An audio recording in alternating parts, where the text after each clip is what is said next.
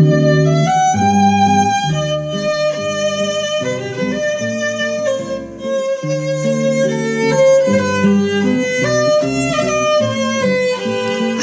og velkommen tilbage til Gotlandske Historier.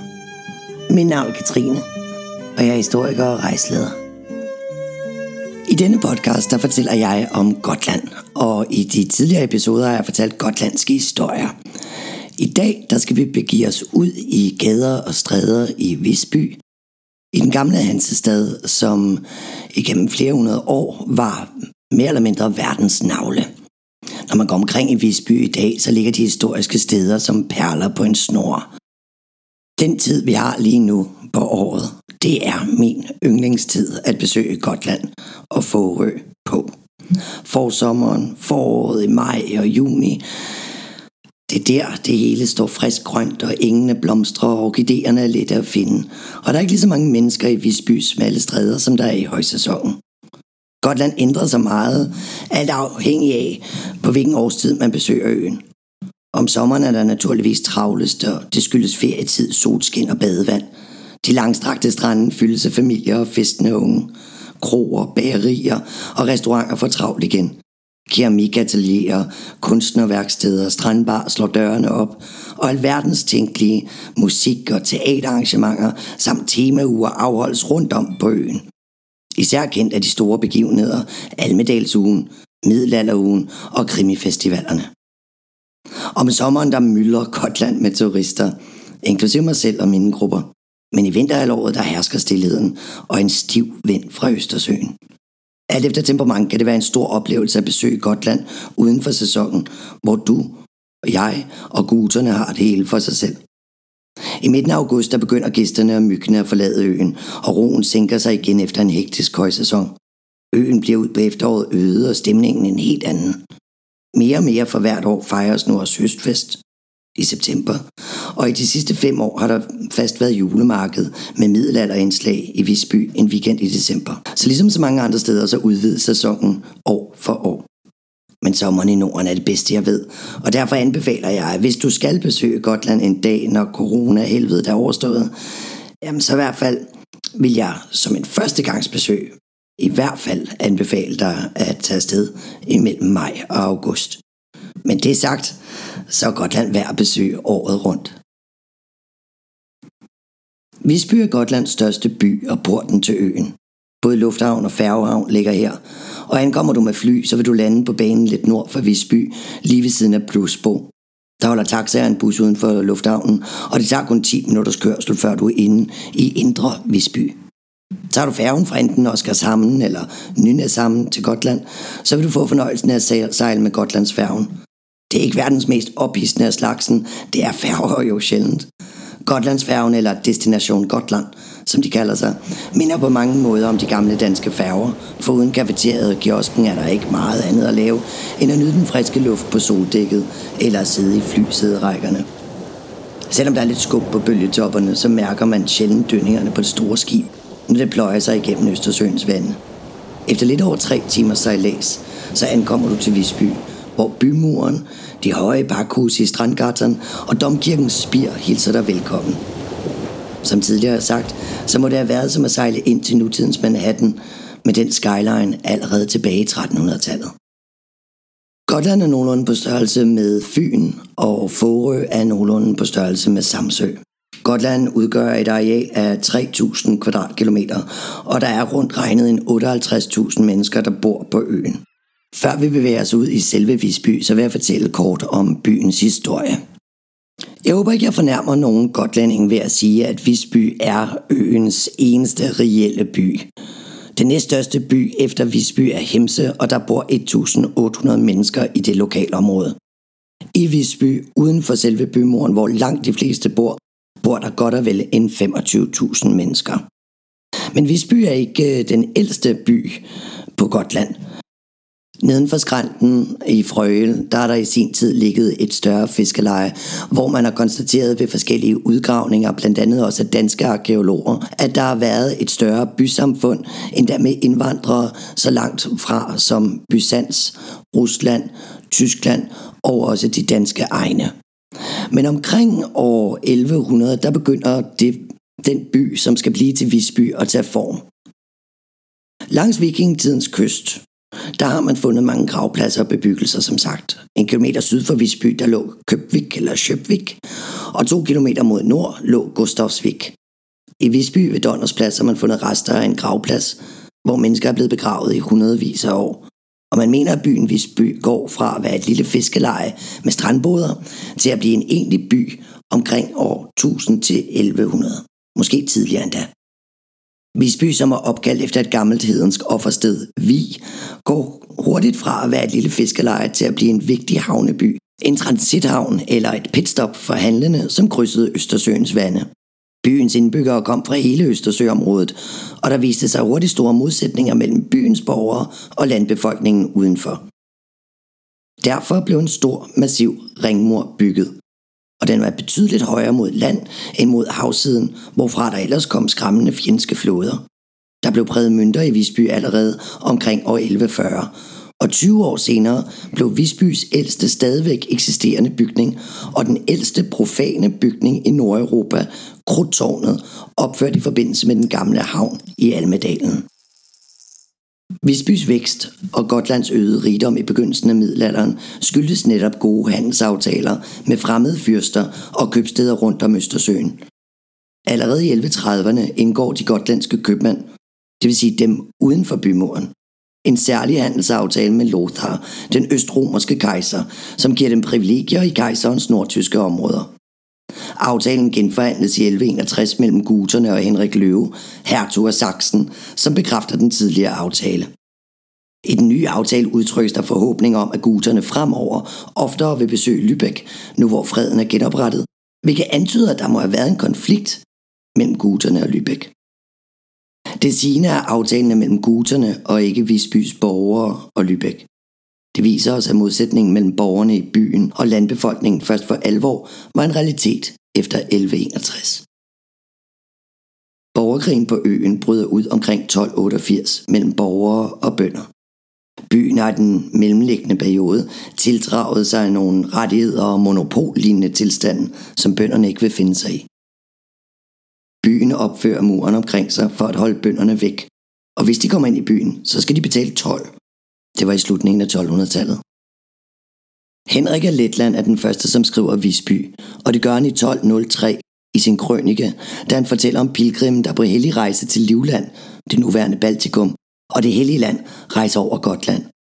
Henrik skriver Civitas, og det vil sige en stor by om Visby, og det må betyde, at byen har haft en betragtelig størrelse allerede i begyndelsen af 1200-tallet.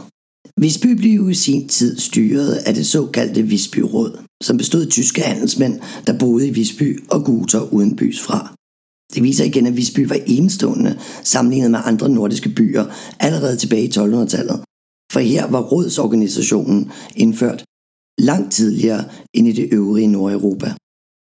Da den frie bunderepublik Gotland med hansestaden Visby blev erobret af Valdemar Atterdag i sommeren 61, kom der nye tider til øen og byen.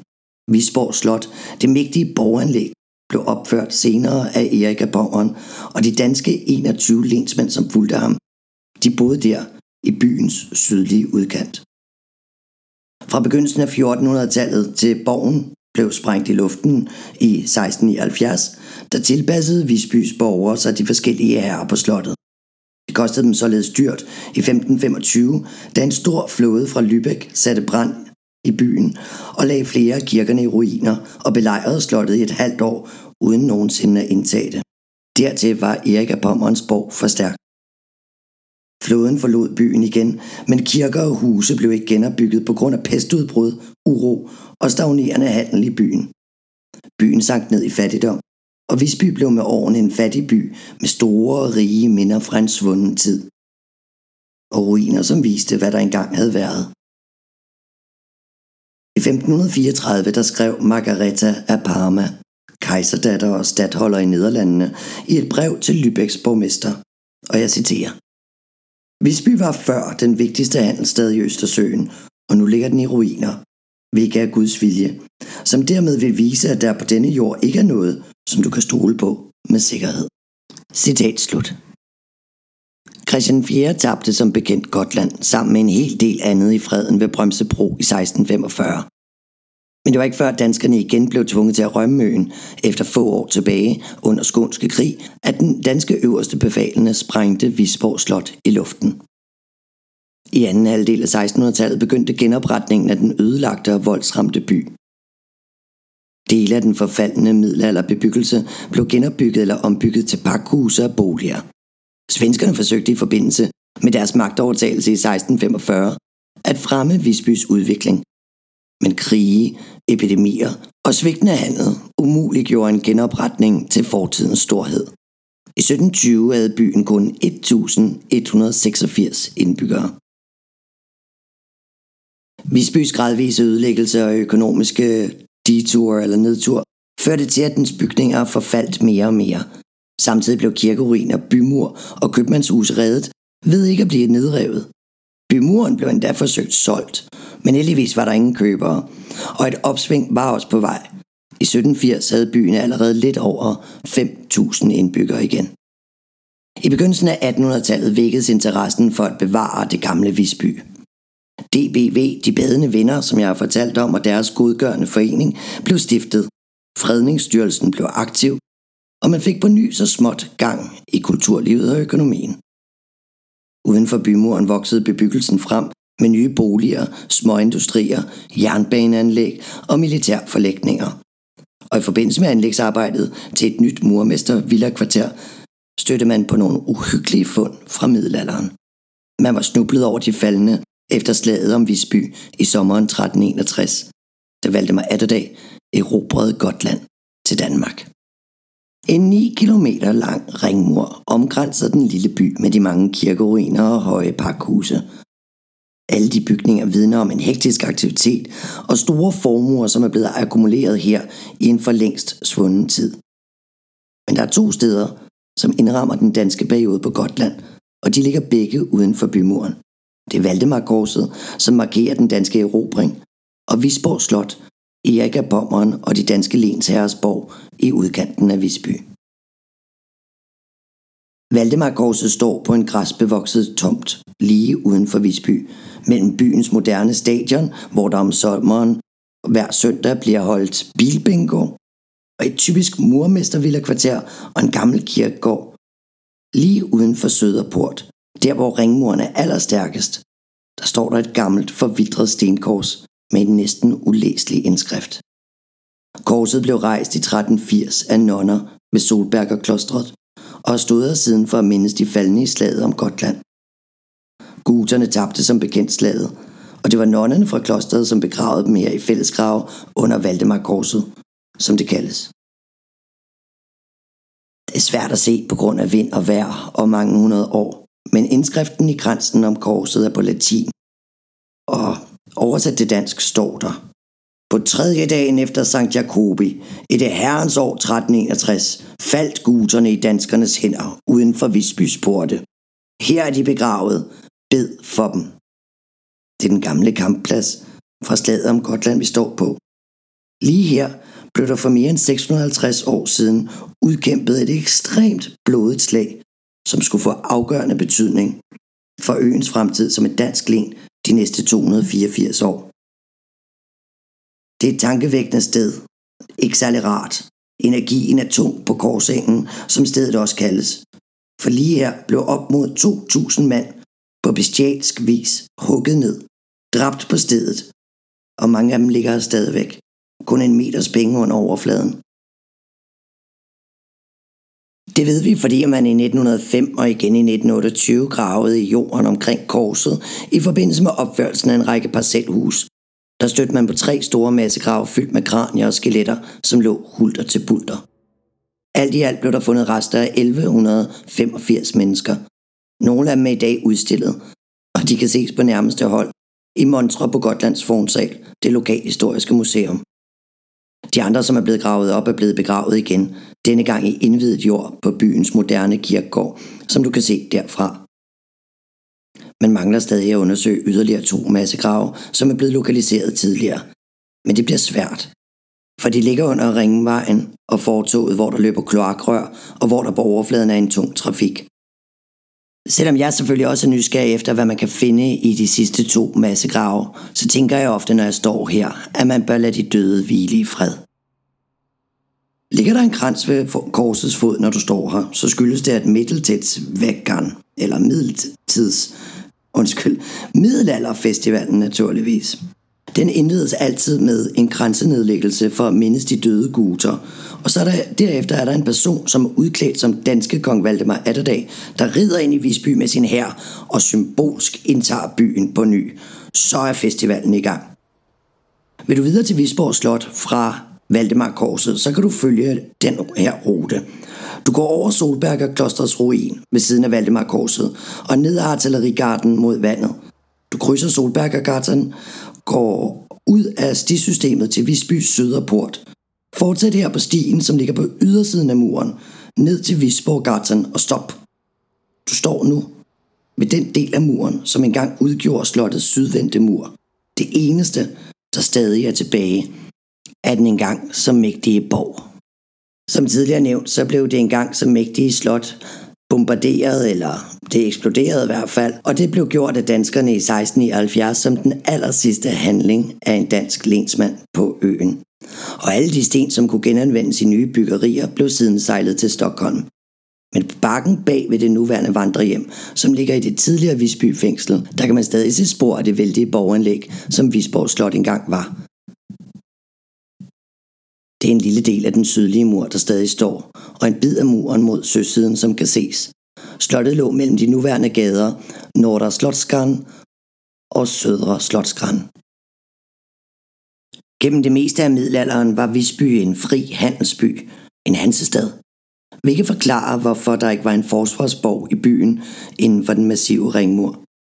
Borgen blev først bygget, da den tyske orden midlertidigt overtog kontrollen med øen fra danske Margrethe den Første i Kalmarunionens spæde barndom. I 1411 overtog hendes plejesøn Erik af Pommern borgen, og det var ham, som for alvor satte gang i byggeriet. Erik, som var afsat konge i både Sverige og Danmark, havde kun Gotland og sin borg tilbage som magtbase. Så han byggede borgen større og stærkere. Han tilføjede tårne, spir og fangekældre. Hvis man medregner borgens yderste vold, så dækkede den et areal på 160 x 140 meter. På Kautatavlen i Forø Kirke kan man se det ældst kendte billede af Visborg Slot, og det er malet i 1609, altså under Christian IV's regeringstid. I 1500-tallet var Visborg Slot Nordens stærkest befæstede borg, og den må have mindet om Borgholm over på Øland og Kronborg Slot oppe i Helsingør. Borgen blev aldrig indtaget med vold, selvom det blev forsøgt af både svenske, konger og tyske flåder. Fra en start var Visbys borgere mistroiske og misfornøjet med opførselen af borgen. De klagede højlydt og påståeligt, men de blev forsikret om, at det kun var til deres egen beskyttelse og bedste, at den blev bygget. Sådan blev det ikke. Efter 12 år som regent for Kalmarunionen blev Erik af Pommeren afsat, og han flygtede som sagt til Gotland, bosatte sig her og drev stor politik fra Visborg Slot i et sidste forsøg på at få sin magt tilbage. For at finansiere sit ophold og betale sine mænd, kabrede han skibe ud for Gotlands kyst og blev kendt som sørøverkongen. I 1449 blev slottet belejret af den svenske kong Karl Knudsson, den 8. styrker, og Erik sne sig ud af bagporten.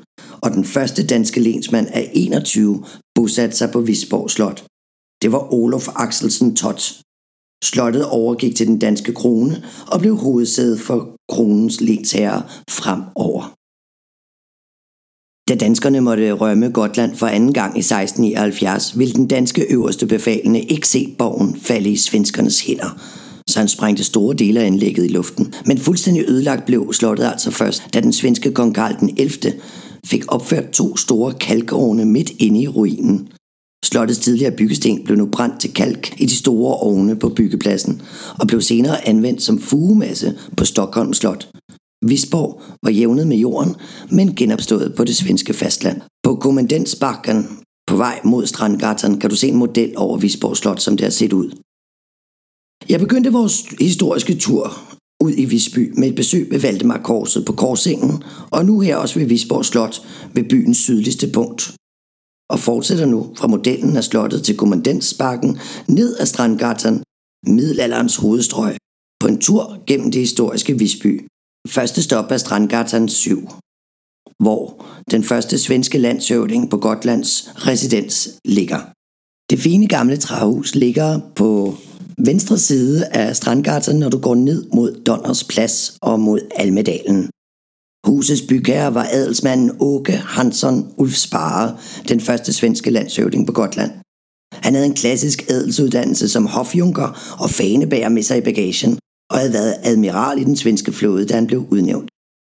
Ulf Sparre var født i Uppsala i 1597 og var, kan man sige, en moden mand, da han ankom til Gotland den 22. september 1645 for at overtage kommandoen. Han blev kun i tre år og forlod øen igen, da han blev udnævnt til medlem af det svenske rigsråd og friherre i 1648, Christian IV's dødsår. Men inden sin afgang nåede han at få huset i Strandgatan 7 opført, og det er hans og konens initialer, som bryder Johan Mahlers vægdekorationer på første salen fra 1647. Det røde træhus blev egentlig kun bygget som en midlertidig løsning, imens man satte Visborg Slot i stand efter danskernes noget dramatiske exit nogle måneder før. Men Ole Spare var glad for at bo i Strandgatan, og det der oprindeligt havde været en midlertidig løsning blev permanent, da danskerne sprængte Visborg Slot i luften 30 år senere. I 1701 blev huset dømt uegnet til beboelse. Borgmesteren og byens råd skrev om det, og jeg citerer. Den gamle residens er så udulig, at den er bedre tjent som brænde end repression. Citat slut. Heldigvis blev husets tømmer ikke brugt som brænde, og huset blev solgt til en privatperson i 1735, som satte det i stand. For ganske nylig blev gamle residensen igen gennemrenoveret, indvendigt såvel som udvendigt, og huset kan i dag lejes til firmaarrangementer og lignende. Men desværre er der ikke almindelig åbent. Overfor de gamle svenske landshøvdingernes første bolig, der ligger det traditionsrige Hotel Visby på Strandgatan 6. Hotelbygningen var oprindeligt fire adskilte bakhus fra 1200-tallet, som i flere omgange er blevet moderniseret og fået sammen. I kælderen, hvor hotellets bag ligger, kan man svømme i under krydsvælv rundt om en 700 år gammel søjle. Du kan se ind af kældervinduerne til spagen fra gaden. Og i forbindelse med foyeren ligger et gammelt, ældre hanseatisk kapel med fine kalkmalerier, der forestiller de vigtigste hansesteder i Østersøområdet. Visby, Riga, Lübeck og Rostock. Hotellets bar, Vintertrædgården, er yderst populær blandt de lokale, og her holdes ofte fredagsbar med live musik og DJ's. 10 skridt fra hotellet og fra det gamle residens, så står du på Donners Plads. Pladsen og det markante gule hus, som rummer turistinformationen i Visby, har fået sit nuværende navn efter Madame Herr Donners handelskompani, som jeg fortalte om i de foregående episoder. Handelskompaniet havde hovedsæde her igennem mere end tre generationer frem til midten af 1850'erne. Her havde Donner pakhus, butik og privat bolig. Firmaet eller Handelskompaniet var i sin storhedstid et af de største rædderier i Sverige og tjente store penge på blandt andet Gotlands tobak. Madame Herr Donner, som egentlig hed Greta, blev på grund af sit kompani og sit omfattende virke på hele Gotland et vigtigt medlem af Visby Societeten, og som sådan sad hun altid til bords med landshøvdingen og biskoppen ved sociale lejligheder. Husets ældste dele, midterpartiet i hele sin højde og den nordlige fløj, stammer fra middelalderen, og har fra opførselen fungeret som pak- og handelshus. Den sydlige fløj er fra 1800-tallet, få år før det donnerske handelskompani gik konkurs.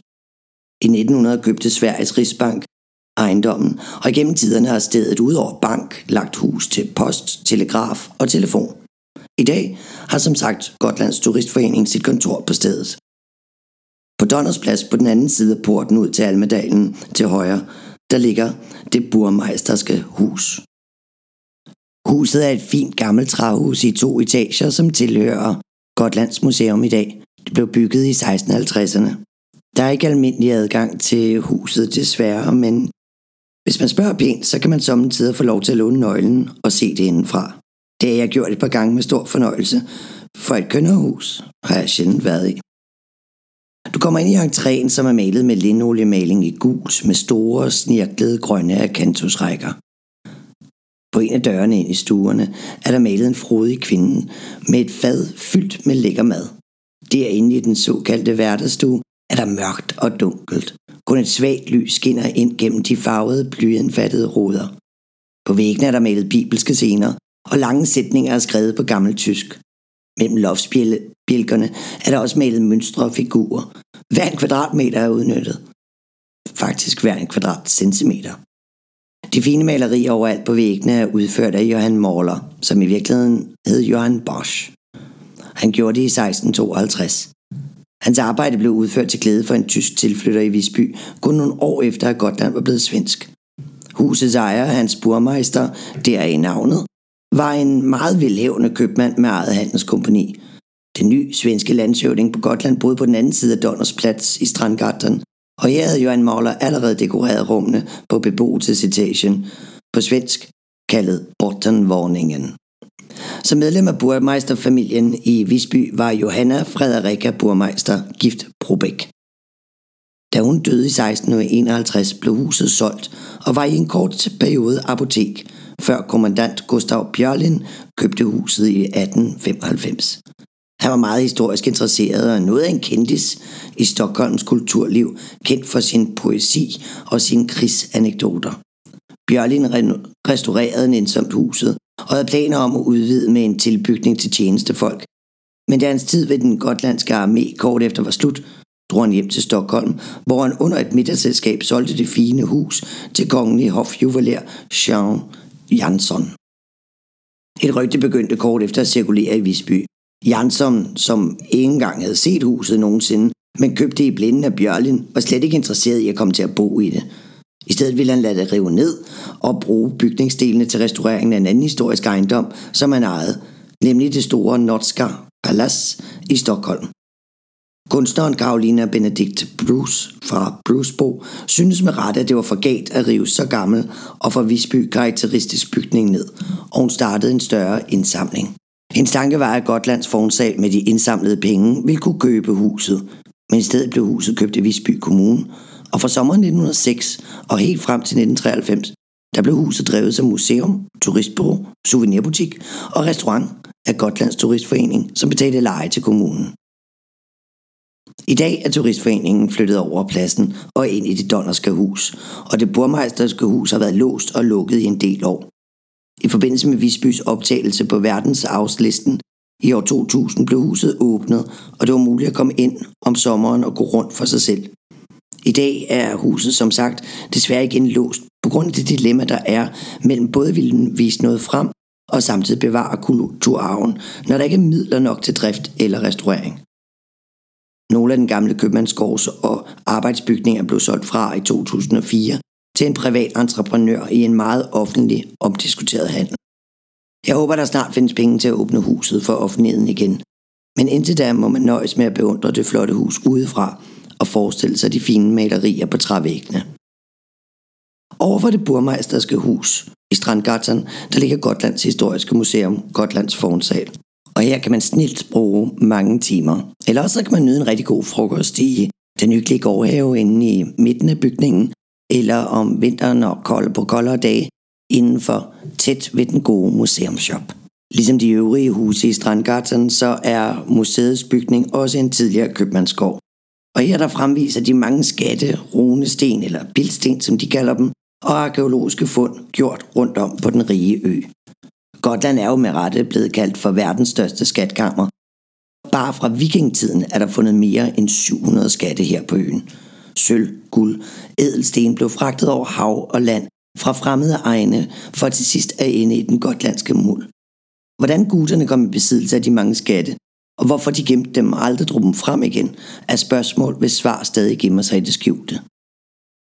Gotland har ingen naturlige forekomster af guld eller sølv, og de mange fund fortæller derfor om Gotlands rækkevidde og kontakt med omverdenen gennem forskellige tidsperioder. En del af skattene kan være taget som krigsbytte og tributter, eller de kan have været gaver givet i forbindelse med indgåelse af militære eller ægteskabelige alliancer.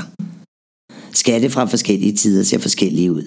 Skatte fra de store folkevandringers tid, som er fra cirka år 0 til 550 efter vores tidsregning, de består primært af guld, mens skatte fra vikingetiden, som er rundt regnet fra år 700 til 1100, de er ofte hovedsageligt, eller de består hovedsageligt af sølv.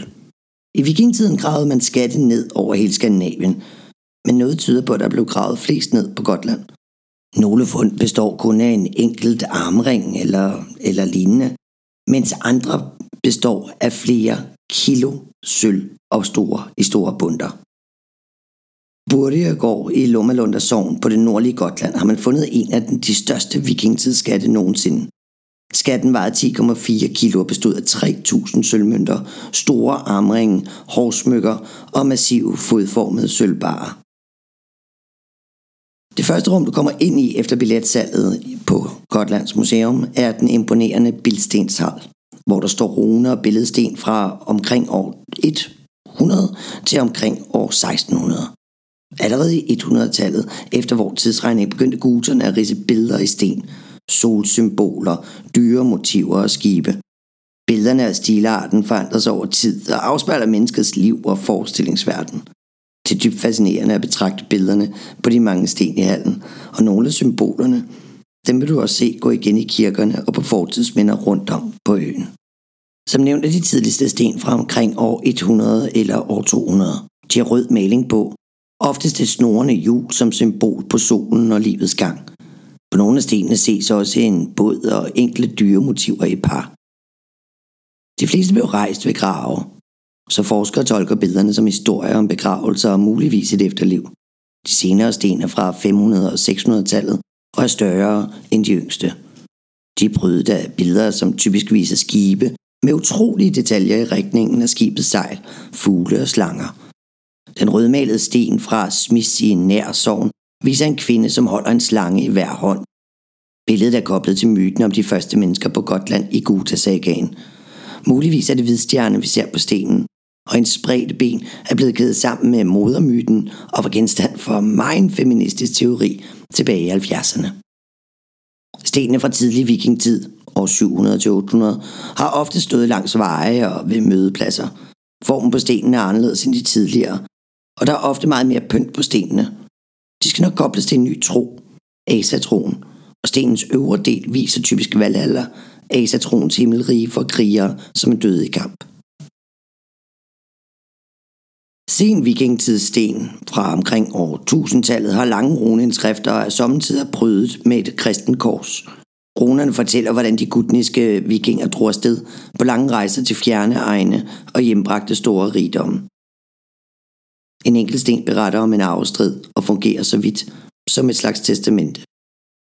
Udover den exceptionelle bilstenshal, fanger især to andre udstillinger min opmærksomhed, når jeg er på Gotlands fornsal. Det er skatkammeren med de mange arkeologiske skatte, og blandt andet den allerstørste skat nogensinde fundet fra vikingtiden, nemlig den store spillingsskat, som bestod af 65 kilo sølv og omkring en 25 kilo bronze. Desuden så synes jeg også, at udstillingen om Valdemar Atterdags erobring af Gotland er enormt fascinerende. Og her på museet kan du altså kigge nærmere på, faktisk ind i kraniehulerne på nogle af de mennesker, som er blevet taget op fra massegravene, som altså ligger under Valdemar Korset. Går du videre ned ad Strandgatan imod Almedalen, så vil du på højre hånd se et enormt højt, stort, flot og imponerende pakhus. Du skal ikke lade dig snyde navnet. Huset hedder Gamle Apoteket, men øh, navnet det er altså ikke helt så gammelt som bygningen. Det var først i slutningen af 1800-tallet, at det gamle apotek lå her, og det høje hus er fra starten af 1200-tallet.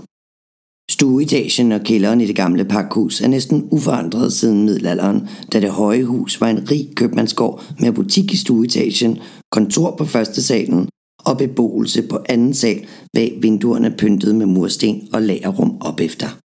Det er huse som dette, der tegner Visbys profil, når man sejler ind til havnen, og det må også have været imponerende at se som tilrejsende i 12- og 1300-tallet, da Visby var i sin absolute blomstringsperiode, og få byer i Norden havde så høje og for tiden moderne huse. Der var endda toilet på beboelsesetagen med skagt og rindende vand, hvilket ellers var et særsyn i middelalderens byer. Det kunne altså gøre, fordi Visby ligger på tre klinter, hvor strandgatterne ligger på den nederste. Oppe fra øverste klint ved Nora Murgattern, uden for byen, strømmer vand ned fra Gotlandsplateauet og ud til havet.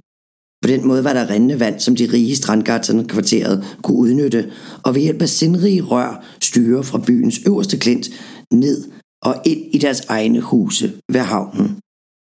Her er gennem tiderne blevet handlet med magt og meget i det gamle apotek, blandt andet fosfortændstikker, blomsterfrø, malerartikler og bomuld. Der har endda været islager i kælderen, og fra 1850'erne indtil 1897 var der apotek i stueetagen. Og da de flyttede til nye lokaler i Hestgarten, fik huset sit nuværende navn. Huset er den ældste udlejningsejendom i hele Sverige, og Gid jeg var en af dem, der havde scoret sig en lejlighed her. Huset ejes af Region Gotland og udlejes via deres ejendomsvirksomhed Gotlandshem. For ganske nylig var der faktisk en lejlighed ledig. Vedkommende, som fik lejligheden, havde stået i kø i 28 år, eller havde været på venteliste i 28 år, for altså at få bostadsvogningen i det gamle apotek. Jeg er svært misundelig. Nå, men vi skal videre. Vi skal imod Almega, Almedalen og videre ned til Botaniske Have, så vores tur rundt i Visby er slet ikke slut endnu. Men det kan være, at vi lige skal tage en kop kaffe. Måske vi skal have fika, som svenskerne kalder det. Det er, når man får et stykke dejlig kage, eller helst tre, en kanelsnore, en småkage og en god bolle, og så en rigtig god kop kaffe. Så fik man, og det er noget så vigtigt at gøre, når man er i det svenske. Også på Gotland. Mellem bymuren og havet, lige uden for Visbys ringmur, når du går ud af strandporten, som ligger i Strandgatan, ligger parken Almedalen. Det meste af året er det en helt almindelig park, men i en uge om året er det ellers roligt sted enormt og totalt overrendt. Hvert år i uge 27 ankommer politikere, meningsdannere og journalister fra hele Sverige for at deltage i det traditionsrige tværpolitiske sommerarrangement Almedalsugen, hvor 800 politikere og repræsentanter fra interesseorganisationer kæmper om interessen hos alverdens fotografer og medier. Denne årlige begivenhed fik sin spæde start i 1968 under et improviseret møde mellem undervisningsminister Olof Palme og Christa Wigman. Her holdt Palme en tale fra ledet af en lastbil ved Krudtårnet ved Almedalen. Palmefamilien holdt ofte ferie på Fårø nord for Gotland, og Palme havde derfor kort til Visby. I løbet af årene voksede arrangementet, og i 1975 kom Venstrepartiets Lars Werner til, og hvad der begyndte som et rent socialdemokratisk sommerstævne udviklede sig til at blive et tværpolitisk arrangement. I 1991 var alle svenske partiledere for første gang samlet i Almedalen, og resten er historie. Almedalsveckan eller Almedals ugen på dansk har gennem årene udviklet sig til en stor politisk festival, der får masser af mediemæssig bevågenhed. Samtidig giver de mange tusind deltagere både økonomisk gevinst og positiv opmærksomhed til Gotland. Alt i alt et godt koncept for både politikere og øboere. Det bemærkede danske politikere, og fra 2011, hvor der første gang blev arrangeret et dansk folkemøde på Bornholm, startede altså en tradition, som vi nu fortsætter. Naturligvis kraftigt inspireret af den gotlandske model. Faktisk er det blevet en eksportsucces, og i dag findes der lignende arrangementer i de øvrige nordiske lande og i Baltikum. Almedalen er et nyt navn for et gammelt sted. I det parken oprindeligt var Visbys naturlige havn. Tidligere var det, som i dag er en park, en lagune, som i vikingetiden fungerede som en naturlig havn, og op i middelalderen blev en travlt købstads merkantile havn. Revene ud for lagunen beskyttet mod havets storme, og i Strandgatan, datidens strandlinje, blev bådene trukket op på land. Handelsmænd fra øst og vest mødtes her i transit, og med tiden voksede en mægtig by frem. Havnen fungerede langt ind i middelalderen, med tiden anlagde man brygge og kajpladser og gravede havnen dybere for at kunne tage nye skibstyper som kokkeren ind. Men landet hævede sig ca. 20 cm per 100 år, og anlægget blev for lavbundet. Og omkring år 1400 byggede man en havn, hvor det nuværende færgeleje ligger. Almedalen har været en park siden 1950, og i dag udover politikere-eventet den ene uge om året, populær for sin aftensol, en rigtig god legeplads og som stedet, hvor de unge solbader i byen. Når du har nyt Almedalsparken i den gamle havn, er det nærliggende igen at gå videre ind bag bymuren gennem Fiskerporten, som ligger ved det høje krudtårn i parkens nordlige ende.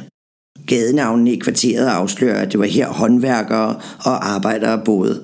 Fiskergræn, skogræn, spækgræn med flere. Når du kommer gående ind af Fiskerport og drejer til højre ned ad Strandgatan igen mod den botaniske have, går du gennem det kvarter, som blev mest medtaget af den lybske flådes angreb i maj 1525. Prøv at stoppe op ved det røde, lave hus, som ligger over for den lille gade Fiskergræn. Husets træværk er tjæret og har synlige bobler i facaden. Prøv at lugte til huset. Du kan stadig lugte branden, som spredte sig til området her, og fik tjæren til at koge på de huse, som ikke brændte ned.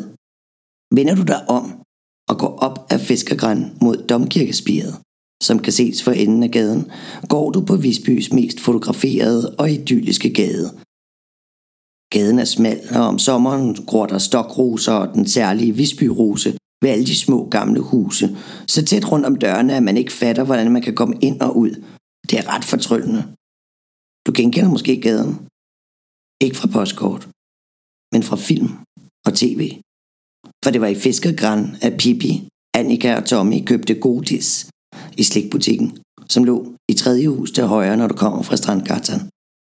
Hvis du går op ad Fiskergræn mod Domkirken, kan du få enden af gaden se en indgang til den botaniske have i Visby. Det er de badende venners have, Botan kaldet. Visbys botaniske have ligger neden for St. Clemens kirkeruin i byens nordlige del, helt nede ved vandet. Der ligger den forunderlige botaniske have, hvor eksotiske træer og blomster, som ellers ikke findes i Sverige, trives og gror. Hele trædgården ejes af DBV, altså de badende venner. Og det er Gotlands mest indflydelsesrige mandeklub, som jeg før har fortalt om. Haven hedder egentlig de badende venners botaniske trædgård, men de lokale kalder den bare Botan. Haven blev anlagt i 1855 og rummer foruden en stor rosenhave, en fin japansk pavillon, et kæmpe mammuttræ, en skulptur af botanikeren Linné, udført af Kai Engstrøm, og en romantisk kirkeruin Sankt Olof, der er dækket af hvidben, og som det er meget populært at blive gift ved sommer og vinter. Mange af havens træer vækster er elgamle. I et område af haven vokser lægeurter fra gammel tid, som for eksempel Johannesurt, også kaldet perikum, salvie, kongelys, brændeller, humle, hasselurt, ækkeleje, busbong og julerose. I et andet område er der nye vækster kommet til, blandt andet et krydderurtebed, som er højt hævet og vendt mod solen med purløg, ramsløg, lavendel, malurt og persille. Rosenhaven eller roseriet ligger midt i haven, hvor soluret og bænkene står. Der er mange forskellige slags roser i bedet, men særligt specielle er sorterne Rosa Helena og især Rosa Visby. Det er ikke for ingenting, at Visby kaldes roserne og ruinernes by. Nu kan du gå ud af haven gennem lågen, nær den japanske pavillon, ved Tranhusgatan, hvor St. Clemens kirkeruinen står. Kig indenfor, og så gå op ad Biskopsgatan til Domkirken. Så mødes vi der, for det er vores næste stop på ruten. Domkirken i Visby hedder Santa Maria og var oprindeligt kirke for den tyske menighed i byen. I et brev skrevet af biskop Bent i Linköping i 1225 meddeler han, at en kirke er ved at blive bygget i Visby, og den er til ære for Jomfru Maria og til gavn for de tyske købmænd i byen. Han oplyser også, at midlerne til kirkebyggeriet kommer fra en ekstra tolv, som pålægges købmændene ved ankomsten til Hansestaden. Biskoppen indviger selv kirken den 27. juli samme år. Selvom der skulle en biskop til at indvirke kirken, var den også forskellig fra en sovende kirke, i og med at den ikke var underlagt en biskop eller en fyrste, men et købmandsgilde. Store dele af året kunne den stå tom og låst, fordi dens menighed var borte på handelstogt til andre hansesteder. Kirkens præst fulgte som regel med købmændene ved sæsonens begyndelse og vendte tilbage med dem, når sæsonen var over. Fordi præsten ofte var en af kun få, som kunne læse og skrive, gjorde en typisk tjeneste som sekretær for købmandsgildet. Da Visby Stift blev etableret og Gotland fik sin egen biskop i 1572, blev kirken gjort til domkirke for bispedømmet. I dag er Santa Maria den eneste kirke fra middelalderen inden for bymuren, som stadigvæk er i brug. Og den har utrolig nok kun været udsat for få om- og tilbygninger og er blevet skånet i byens brænde. Udefra ser kirken stor og høj ud, men det er den slet ikke.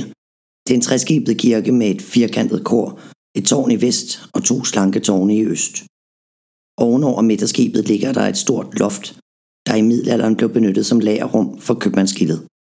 Der er stadig en hejsekran og en låge uden på den østlige gavl, der antyder kirkens tidligere dobbeltfunktion, både som gudshus og som et magasin for kostbarheder. Det første du ser, når du kommer ind i kirken, er det store alter fra barokken. Alterbilledet viser Adam og Evas uddrivelse af paradisets have. I den øvre del ses to engle med en bog, hvor i der står, Salige er de, som hører Guds ord og husker det. Alteret var en gave fra en af de første svenske landshøvdinger på Gotland. Det blev sat op i 1682 af Johan Siderkrans og er udført i malet sandsten af en stenhugger i Bursvik på det sydlige Gotland. Går du ind ad døren til venstre i koret, kommer du ind i et lille, intimt bønnekammer, hvor det eneste lys kommer fra et lille højt vindue og et lys. Et enkelt trækors og et russisk ikon er rummets eneste pynt. Det er et dejligt rum til en stille bøn. Til venstre for koret ligger dåbskapellet, hvor døbefonden beskyttes af en smuk, gylden Maria-skulptur. Døbefonden i rødt marmor fra Hoburgen er den største på Gotland og blev skabt af en lokalmester på Sydgotland. Sammen med Kristusfiguren er døbefonden fra 1240 kirkens ældste inventar. Døbefonde som denne var en stor gotlandsk eksportvare i 12- og 1300-tallet. Maria-figuren, der sidder med Jesusbarnet på en hylde ved døbefonden, er en kopi. Den originale figur står udstillet på Gotlands Museum. Har du set, hvad det er, som Maria har under fødderne? Det er de onde kræfter, små djævle, som hun og sønnen holder på plads. Kristusfiguren, som svæver mellem kirkens skib og kor, er fra slutningen af 1200-tallet. Den er skåret i E og gjort af den samme mester, som også kreerede det berømte triumfkrucifiks i Øjer Kirke. Det ser ud som om figuren mangler noget i sin venstre hånd, hvor den opstandende Kristus nok engang har holdt en triumffane. Den højre hånd løfter han i en velsignende gestus. Han er kun iklædt en kåbe, som hænger løst over hans nøgne venstre skulder. På brystet ses et blødende sår, og på hans hænder og fødder ses mærkerne efter navlerne på korset. Bag hans hoved stråler en fantastisk gloriekrans. Jeg ved ikke, om det er sandt, for jeg har ikke kunne finde belæg for det i nogle bøger, men jeg har engang hørt en guide i kirken fortælle, at Kristusfiguren før reformationen hvert år på Kristi Himmelfarts dag blev hejst op gennem det hul, som ganske rigtigt er over hans hoved. Meningen med galskaben skulle være at reenacte eller genopføre Gud eller Jesus' opstigen til himmels. Kirkens fine prædikestol kom til kirken som en gave givet af Katarina den Pragtfuller og hendes mand, rådmand i Visby Råd, Johan Volter, i 1684, knap 40 år efter den svenske overtagelse af Gotland. Prædikestolens forgænger fra 1548 blev efter gavemodtagelsen solgt til Grøtlingbo Kirke på det sydlige Gotland, hvor den stadigvæk står. Det store orgel, som hænger midtskibs, er et nyt og et gammelt instrument på en og samme tid. De ældste dele er fra 1599, og de yngste fra 2017. Det meste er nyproduceret, men der er nogle originale dele fra det oprindelige orgel, som blev opmagasineret i 1838. Orgelbygger Ingemar Hellstrøm fra Grønlunds Orgelbyggeri i Lullelå har sammen med sine kollegaer brugt mere end 4.000 timer på at bygge dette fantastiske orgel. Han har fortalt, at de startede med de få originale dele, som var i kirken, Blandt andet en værkasse, som lå på kirkeloftet, og ryglænet, som også blev fundet frem af gemmerne. Orlet er bygget op, som man gjorde det i gamle dage, og er samlet her i kirken af Helstrøm og kollegaerne. Organisten var meget glad, da han første søndag i advent 2017 kunne tage det gamle, nybyggede orgel i brug. Det er jo som at have et helt barokorkester at spille med, udtalte han glad. Rundt om i kirken på kirkens vægge er der en del epitafier, og i gulvet er der en del gravsten. Det tankevækkende er, at mennesker er blevet døbt og begravet her i kirken gennem næsten 800 år. Kirken har 414 gravsten i gulvet og 27 store billedtavler, også kaldet epitafier, på væggene som mindes de døde. Nogle gravsten er flyttet hertil fra tidligere kirker, blandt andet Sankt Hans og Sankt Pers kirke. Andre blev stedt til hvile her, da de døde. Herinde i kirken hviler en del af de danske lensherrer og deres kroner, samt andre notabiliteter. Jeg vil ikke nævne dem alle her, men blot pege på et par stykker, som jeg synes rummer de mest interessante historier. Der er et særligt epitafium, som har fanget mit blik og min interesse. Det hænger på højkorets nordlige væg. Det er til minde om admiral og borgmester i Lübeck, Bartholomeus Tinafel, og er malet af Just de Laval. Og tekst på tavlen fortæller om en frygtelig storm, som nærved knækkede den danske flåde og dermed dens magt i Østersøen. I år 1566, under den nordiske syvårskrig, efter et voldsomt søslag ved Øland den 26. juli, ankrede en stor dansk flåde op ud for Gotlands kyst ved Visby for at stede en underadmiral til hvile. Han var død under søslaget, havde fået sit hoved skudt af. Hans navn var Christoffer Mogensen, og om hans begravelse skrev Holberg senere i sin Danmarks historie. Og her måtte nogle tusinde drukne, så at en mand kunne ligge tør. I en forrygende storm forliste på en enkelt nat 11 danske og 3 lybske skibe, og mere end 6.000 mand druknede. Heriblandt flådens øverste befalingsmand, admiralen Hans Lauritsen Barden, og hans to kollegaer Jens Trudsen Ulfstand og den lybske admiral borgmester Bartholomeus Tenafel, som epitafiet altså mindes.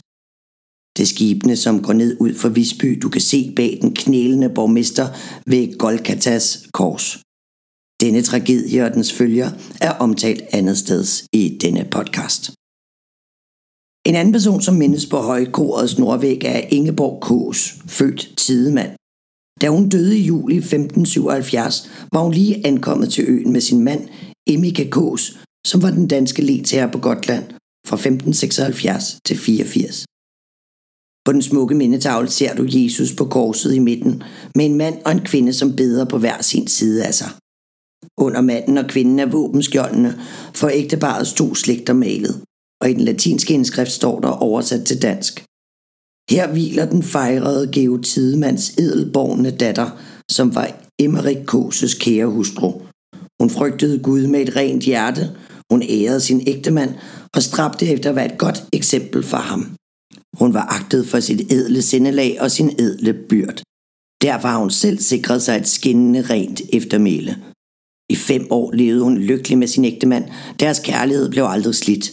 I den ægteskabelige forening blev hun fire gange moder, men døde den sidste gang i fødselssmerter, ligesom tidligere Rakel. Hendes ben hviler i fred i en særskilt urne. Kun gennem troen på Kristus har en sjæl rejst til himlen. Nederst på tavlen står der Memento Mori. Husk de døde. I højkorets guld til højre for alteret ser du den statlige gravsten over Henrik Rosenkrantz. Gravstenen er stadig i god stand, og på den ser man en flot ridder i harnisk hjelm og med våbenskjold. Det passer sig vel til manden, som her på øen blev kaldt for Gotlands sidste ridder. Han døde efter en slem rideulykke. Senere sagde man, at hans hest sprang ham ihjel på vejen til Kopersvik, da han skulle hente sin trolovede, som netop var ankommet til Gotland kort før deres planlagte bryllup. Det var i 1537, og han havde været lensmand på Gotland i syv år. Ved siden af højkoret, modsat dåbskapellet, ligger pilgrimskapellet i kirkens højre side. Herinde, nedenfor alteret, alderet, kan du se halvdelen af en gravsten med to riddere på.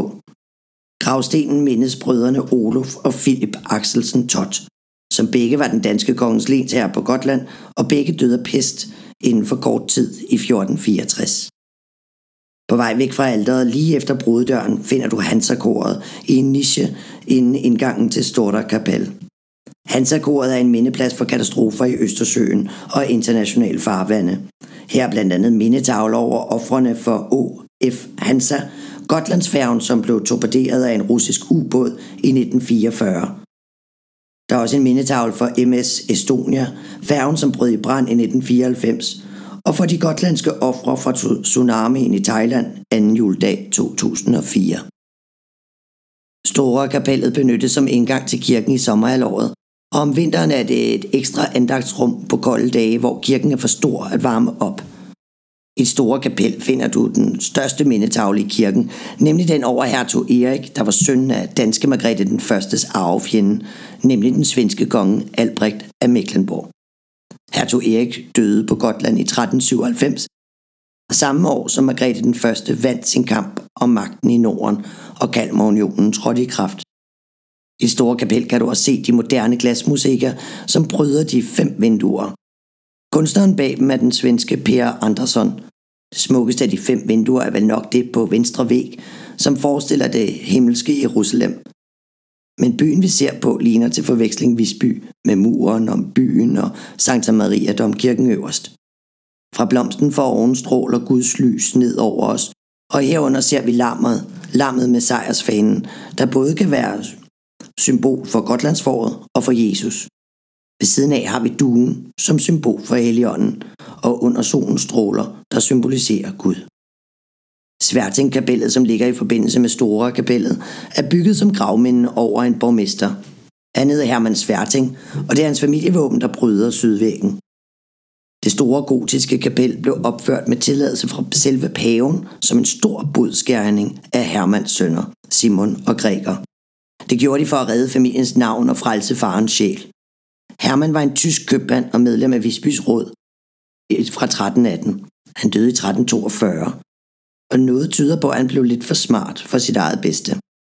Efter en større pengetransaktion med midler, som ikke var hans, blev han dømt til døden og halshugget foran det gamle Visby Rådhus på Rolandsplads. Jeg går ud af kirken gennem Sværtingkapellet eller det store kapel. Og så går jeg op ad den høje trappe, som ligger ude lige ude til venstre, når jeg er kommet ud af kirken.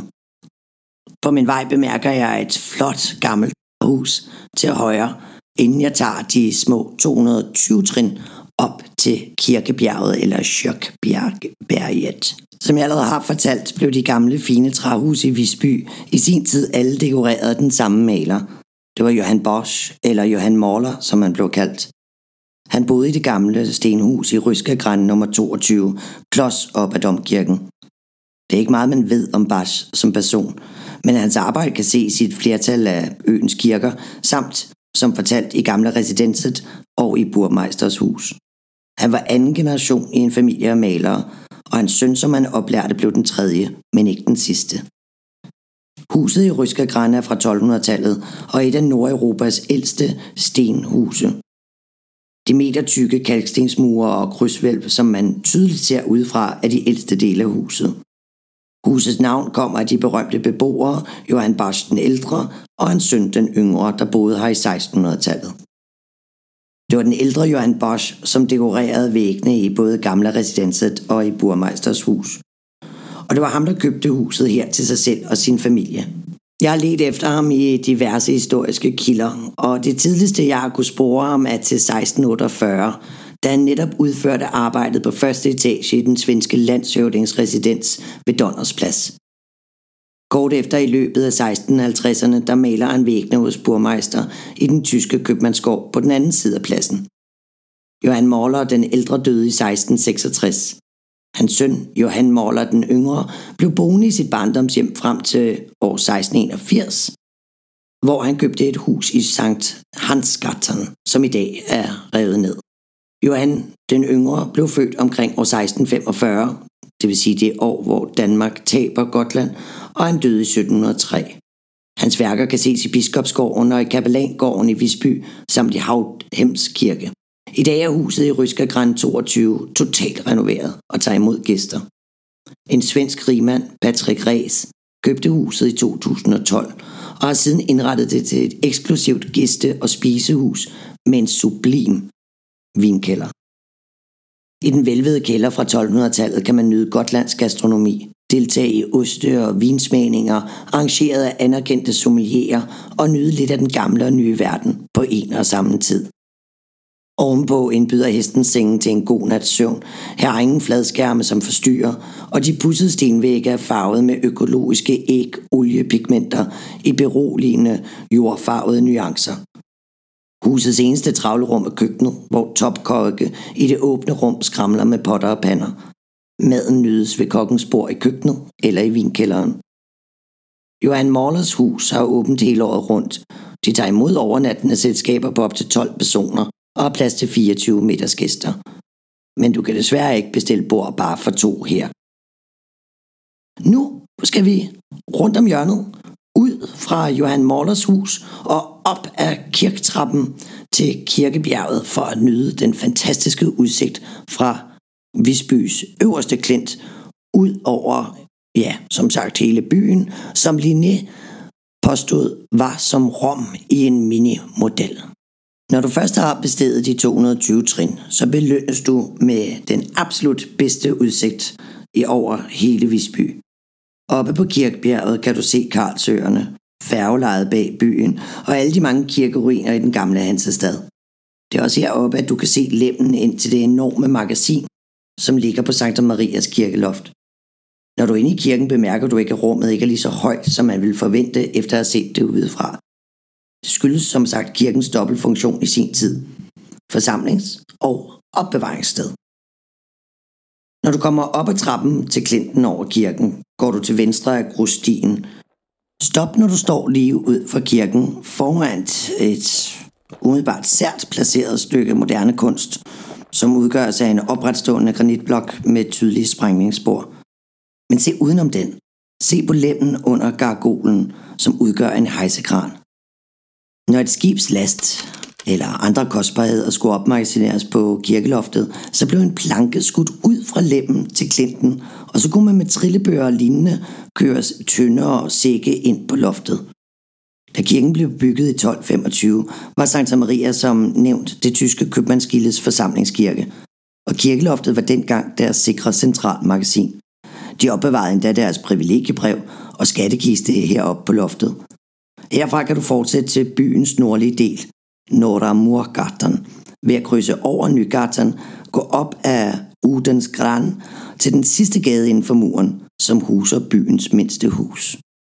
Heroppe på den øverste klint i Visby ligger det kvarter, som engang var det usleste i hele byen. Vejen op til Nordamurgatan nede fra Nordreport, hedder der også meget passende Rakkerbakken. Heroppe fik Gotlands første læge lus og lopper med hjem i håret og tøjet, når hun kom på hjemmebesøg.